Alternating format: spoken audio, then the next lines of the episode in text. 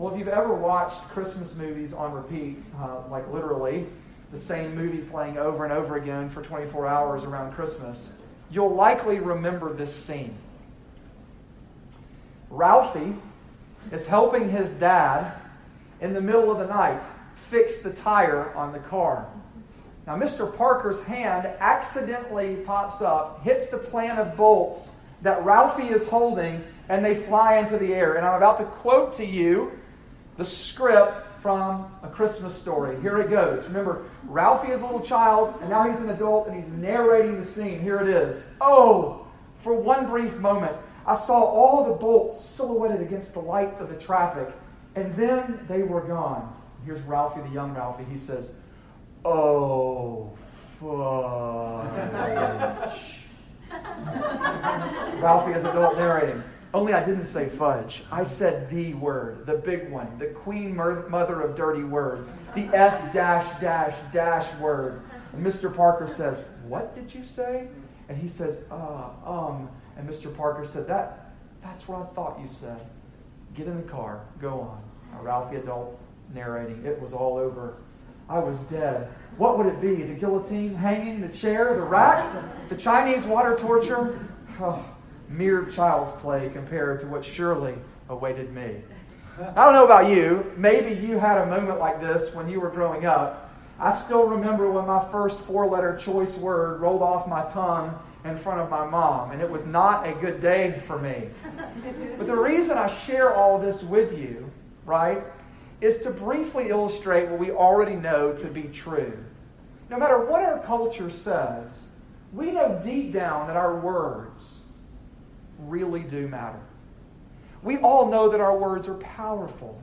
When we speak them, they do something in our world. They can bring about encouragement or they can bring about harm. They can bring about healing and hope. And they can empower and inspire and really do so much more. And moreover, they reveal who we really are. I remember my dad once telling me, and maybe your parents said something like this Son, your words are everything. If people can't trust your words, they won't be able to trust you. But you see, if you have a pulse, I know all of you do, you know the opposite of this is true too. That we've all misused our words. We speak half truths. We harm. We break promises all the time. And while this might be incredibly commonplace for us to do, the book of Proverbs wants us to see that we'll never grow wise in this world unless we learn how to become wise with our tongues. You know this? The book of Proverbs talks a lot about our tongues. Outside of the topic of wisdom itself, the Bible 13%, that's as much as it gets outside of wisdom itself, of every one of the Proverbs is about speaking, our tongues, our lips, the way that we handle our words. Over 10%, or over 13% of the whole book of Proverbs talks about this. And I think one of the reasons that we need to touch on it because maybe the Bible is telling us something about how incredibly important it is. Because if you would have been like me, sitting in your chair you know, years ago, I would have said, why did I just give up my Wednesday night to come hear some guy talk about our words? And that's the point. Because we don't think that that's important. It doesn't weigh on us with the import that it weighs on the Proverbs writer because the Proverbs writer knows something about our words that we can't quite see yet. And so tonight we're going to take a look at what the Proverbs have to say about speech, how broken it can become, and how we can grow wisely in it. And the Bible is concerned with all areas of our lives. We have to remember that, being conformed to the image of Christ. And this cannot happen apart from the words that we say and how we use them. Think about it like this Could you imagine what our world would look like if we used our words rightly? I mean, think about that. What if there was never a harsh word spoken? There was never slander used. You kept all of your promises. Never a harsh post on social media. Never an idle word. Can you envision a world like that? Most can't. But it's the vision of the world that the scriptures are actually giving us. So tonight we're going to look at what our words do, what our words are, and lastly, what our words are for. And so let's start by taking a look at that first heading there what our words do. And I'm going to primarily be in two Proverbs. Proverbs 12, 18 and 13, 3. You can find them there on your sheet. Our words are not nothing. I want you to understand that. Our words are not nothing, precisely because they are charged with power. They have the power to accomplish incredible things in their hearers. Take a look at verse 12, 18. Did you read it there?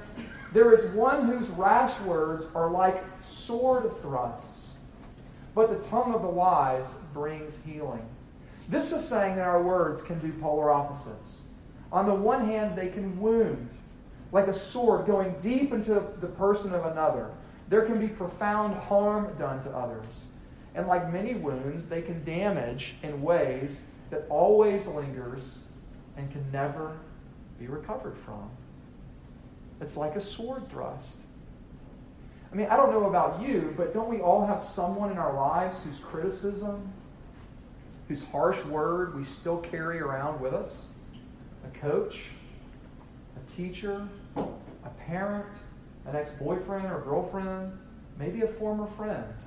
You see, even in the best cases, where forgiveness is asked for and granted, the wound it still remains, doesn't it?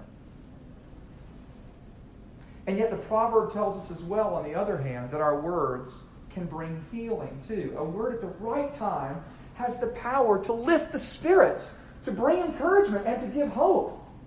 Do you see what this is saying? The power of the words can do both. And it's showing us something incredible. I can remember this. Um, I know this to be true in my own life. When I was in seventh grade, all I wanted to do was play baseball. And the time came for middle school baseball tryouts. And rightly so, because I was slower, because I couldn't hit the ball as far as the other guys could, I didn't make the team. But I'll never forget when the day after the team was posted, and therefore the cut on who was, who was made or not, I found a letter inside of my locker. It was from the coach, who was my favorite teacher the year before in sixth grade. And he wrote me this long, heartfelt letter about how proud of me he was and how he really appreciated my character and my trying. Now, I don't know about you, but do you think that that made a difference in my life? I'm telling you about it 30 years later. It stuck with me. I don't remember a lot of things from my seventh grade year. But I think what I want you to see is that that is powerful words of healing. And what about you? Don't we know the power of someone using their words in our lives to bring about powerful healing? Mean, did you know the writer, author, speaker, Brene Brown? She's a wonderful speaker. And one of the things that she says is the two most powerful words in the English language are me too. Me too. Why? Because they communicate empathy. There's shared experience. But I get you because we have gone through this together.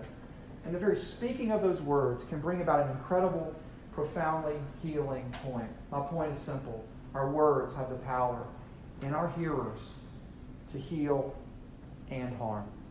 But that's not all the Proverbs are telling us. Did you catch it as well in, uh, in Proverbs 13.3? Perhaps surprisingly, the Proverbs tell us that our words not only have the power for harm or good in our hearers, but listen up. The Proverbs tell us, too, that our words have that exact same power over our lives as well. They have it not over the hearer, but the speaker as well. Look at 13.3 when it says this. Whoever guards his mouth preserves his life. Who opens wide his lips, he who opens wide his lips comes to ruin. You know what that means? The first half tells us that keeping our lives is in our speech. There is an inbuilt fabric to the universe. How we use our words is directly proportional to how well life will go for us. Guard your mouth, keep your life. That's what the proverb is saying. But the opposite is true as well. The proverb tells us the opening wide is a reference. I, I don't mean to be gross and, and uh, graphic about this, but it's actually an image of sexual lewdness and it's saying that it, it's a sexual lewdness that, that utterly disregards the norms of right sexual expression. In the same way, in an analogous way, ruin is to those who open their mouth wide and cannot control his or her speech. I love what the author writer Bruce Waltke says. Think about it like this The fool's tongue is long enough to cut his own throat. Whew. What an image.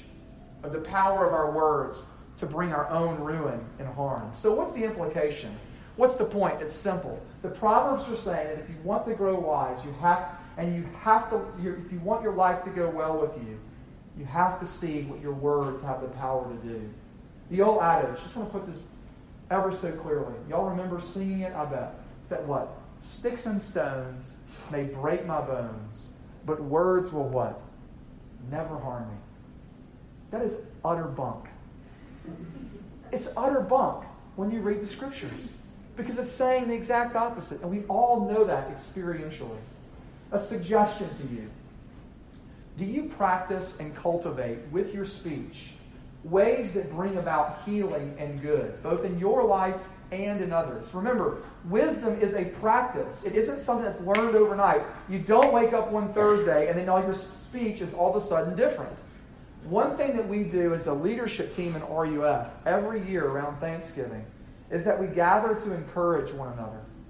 We speak to each other into how they have been gifted and how they've been used by God. And it is amazing, y'all. Some of y'all know exactly what I'm talking about. Because as most would say, after that experience has happened, is done, they would say this We never talk to people like that. We never just look at people in the eye and say, I'm really thankful for you. You know what? I'm really encouraged by your gifts. And what's really amazing is that when I get to hear students say this, I like to say this. I say, why do you think that we don't do that? I don't know. Well, don't you think that we should? I mean, it seems like our happiness and our joy and now the other is bound up in it.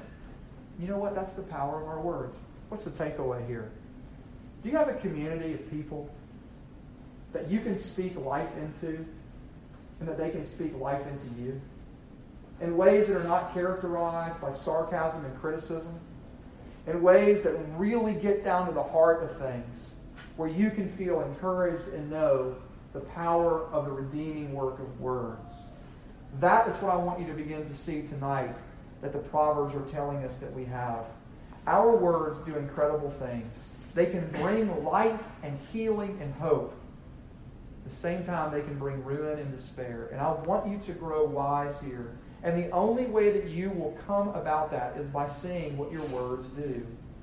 But as the Proverbs show us, our words not only do things, our words actually are something too. What do I mean? Well, let's take a look. Secondly, that's the second point that I want to make what our words are. Firstly, what our words do. Secondly, what our words are. Now, I'm going to put up on the screen two scriptures that I failed to get printed on there um, this, this, again, it's from the book of Proverbs, but I want you to be able to see these as I talk about them. I'm going to read them together for us. Proverbs 12, 17, and 27, 19. Whoever speaks the truth gives honest evidence, but a false witness utters deceit. 29, 27, 19. As in water, face reflects face, so the heart of man reflects the man. Now, these are critical if we're going to understand if we want to grow wise with our words. What are they saying? First, 1217, the first one up there, is saying that external conduct reveals internal character. Say it again. External conduct reveals internal character.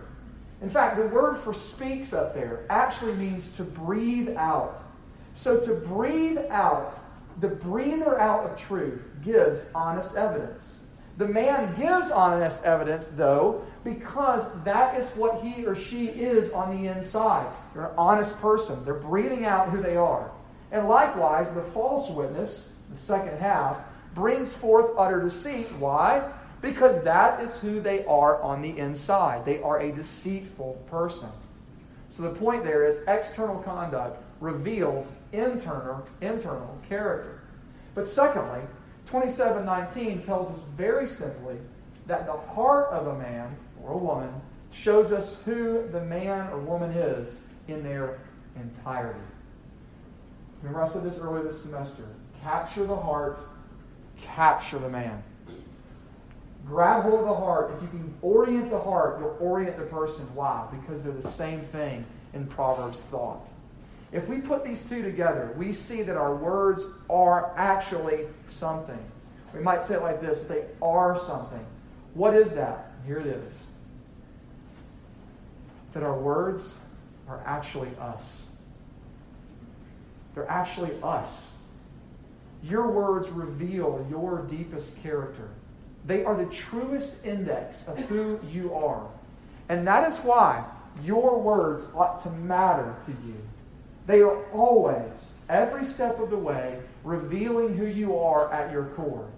Not who you wish you would be, not who you wish other people want you to be, but who you actually are. And here's the thing this is very, very similar to what Jesus himself talked about in the New Testament. When he talked about how the spiritual life worked, I'm going to read you something that Jesus himself said in Matthew 7. So, every healthy tree bears forth good fruit, but the diseased tree bears forth bad fruit. A healthy tree cannot bear bad fruit, nor can a diseased tree bear good fruit. What's he saying?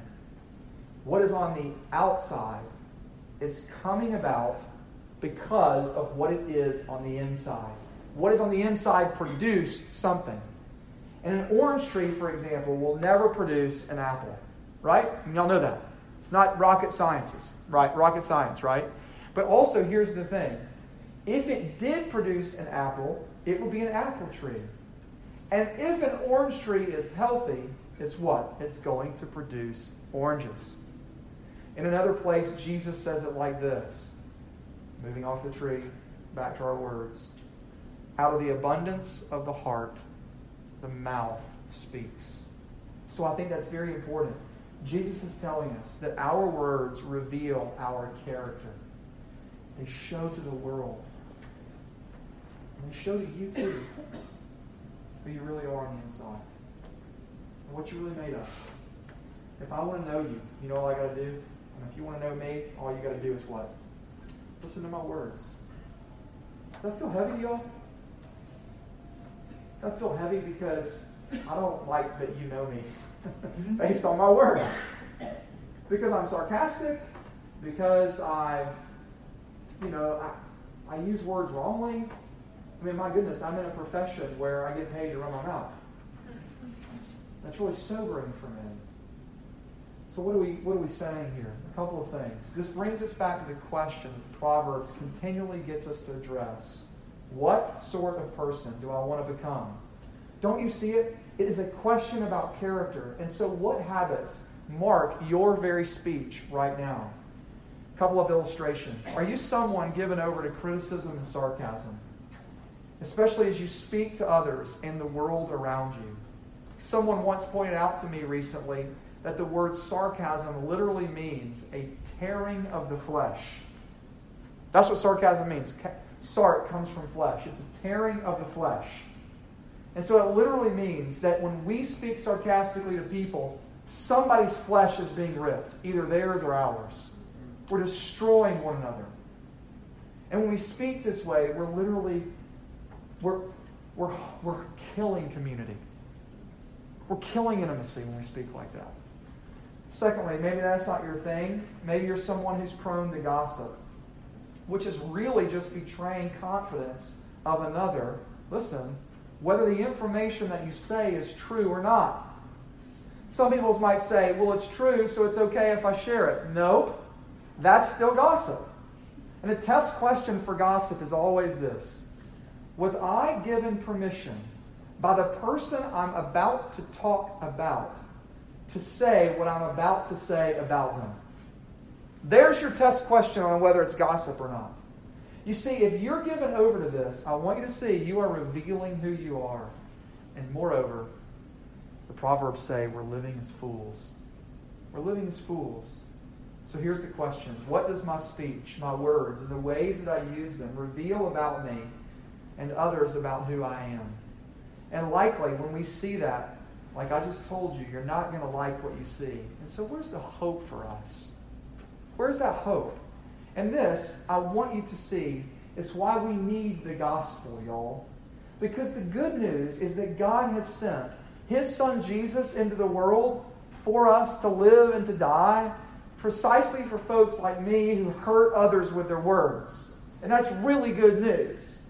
And this reveals so much about who we are, namely that we're in need because of our words, and it forces me to see where I need to change.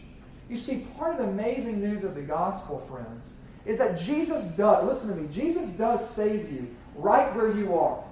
You don't have to clean up to come to Him. Amen. Hallelujah. That's the best news you're going to hear tonight. But Jesus' grace, when He saves us, never leaves us there. He always changes us. He's always at work making us look more and more like Christ. And so, hang with me on this God's saving grace is never disconnected from His training grace that makes us more like Him. That comes straight out of the book of Titus, chapter 2. You can read about it in verses 11 and 12. But here's what I want you to see tonight. The good news is that the Spirit takes up residence in your life to begin to actually change the way you talk. And so if you find yourself in need of grace tonight for your words, can I just say this? Go to Him.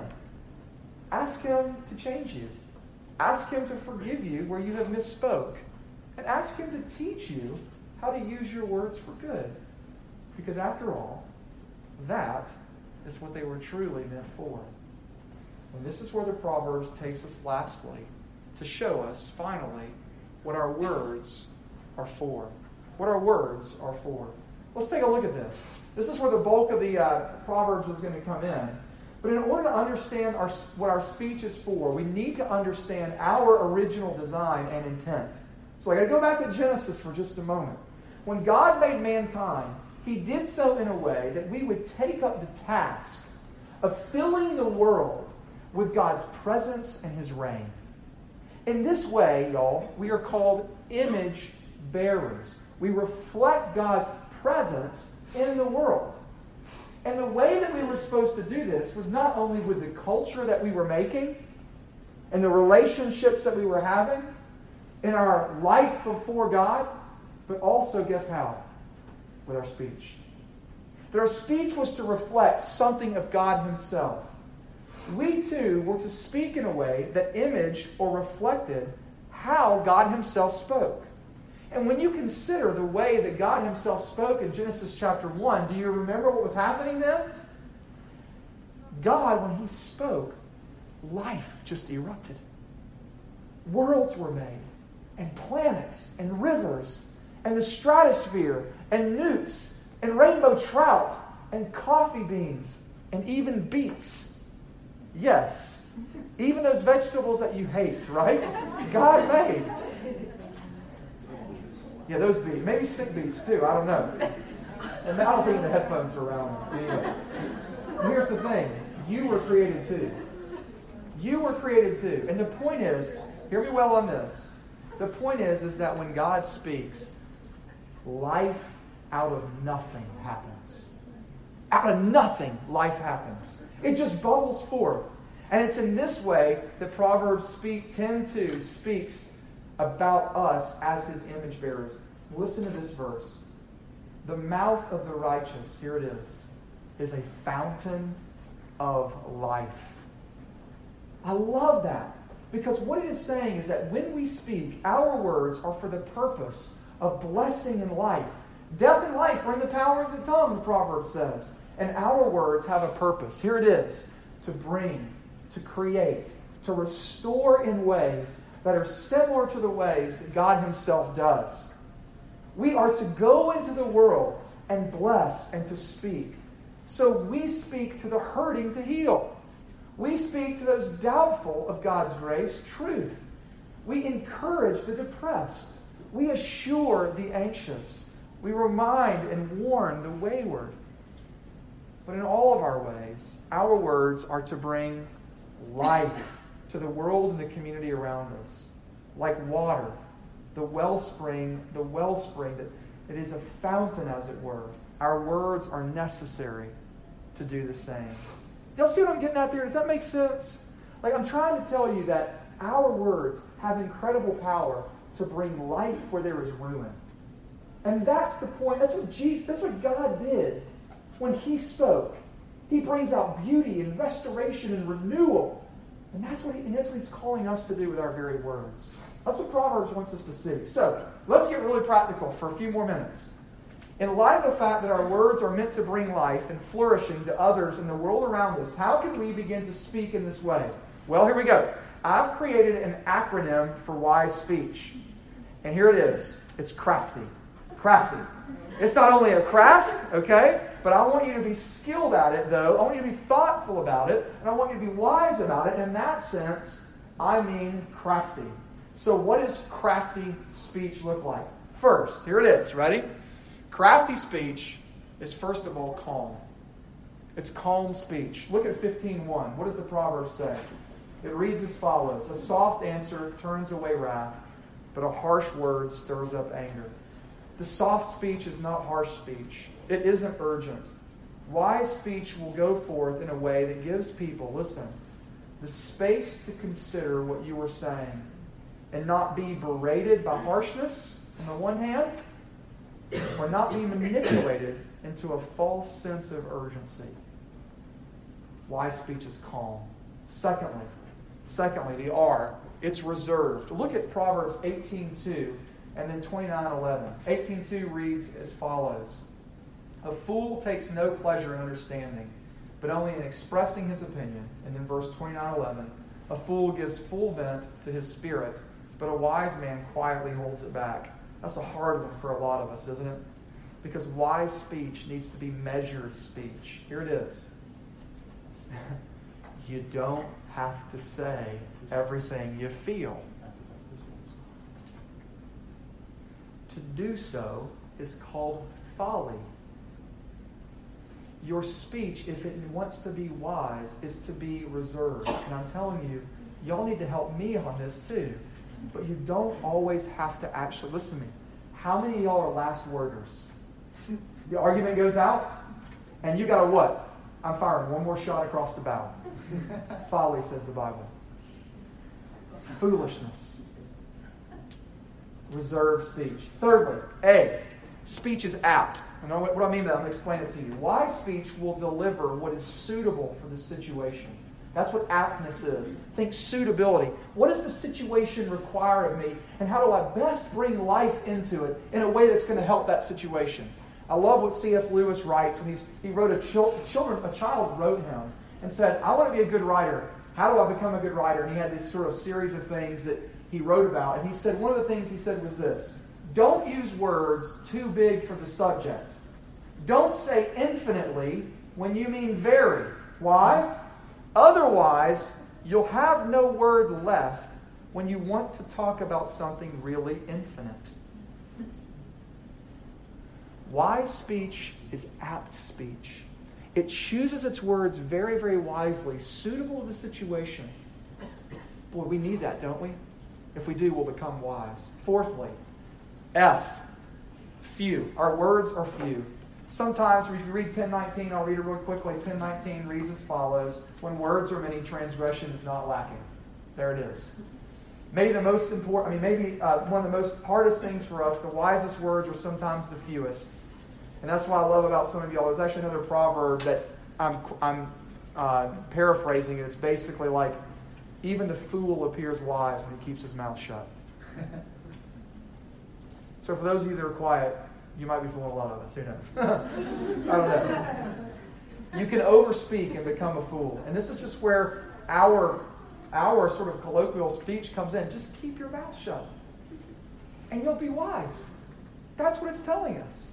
Or on a saying that I'm sure we'll catch on after tonight, mark it down, February 28, 2018. Here it is, write it down. The loquacious are not always bodacious. You can look that up. It's catching on tonight. It's catching on tonight. The loquacious are not always bodacious. Okay. Fifthly, T. This is what makes it a craft, y'all. This is what makes it a craft. 24, 26. I love this one. This is a great image here. There's no way you'll get this unless you understand what's happening. Whoever gives an honest answer kisses the lips. That is utterly foreign to me. I had to look with this up. I look this up, but it's maybe the most important. We say true things.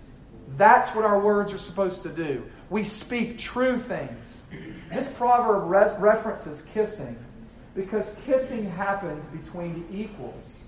When social equals would have met, they would have kissed on the lips. If the rank difference was just a little, they would have kissed each other on the cheek. And if the great rank difference was greater, the lesser would have bowed to the greater. Why is that so important? The Proverbs is saying that our words need to be true. Our words need to be true to reality. Our words, when they are true to reality, it's an honest answer. In doing so, that's the kissing of the lips. The Proverbs say that our words are not meant to deceive. I love what my ethics teacher used to tell us.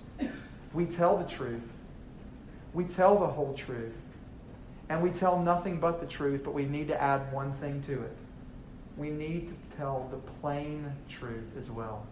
Because here's the thing you can use the truth to deceive. I know what I'm talking about? You can twist true words, true words, but the intent is to deceive. So we tell the plain truth. Now, here's the thing speaking like that is a craft. You can see it. But if your speech is characterized by all these ways, speaking, you can add the why, and then it will become crafty.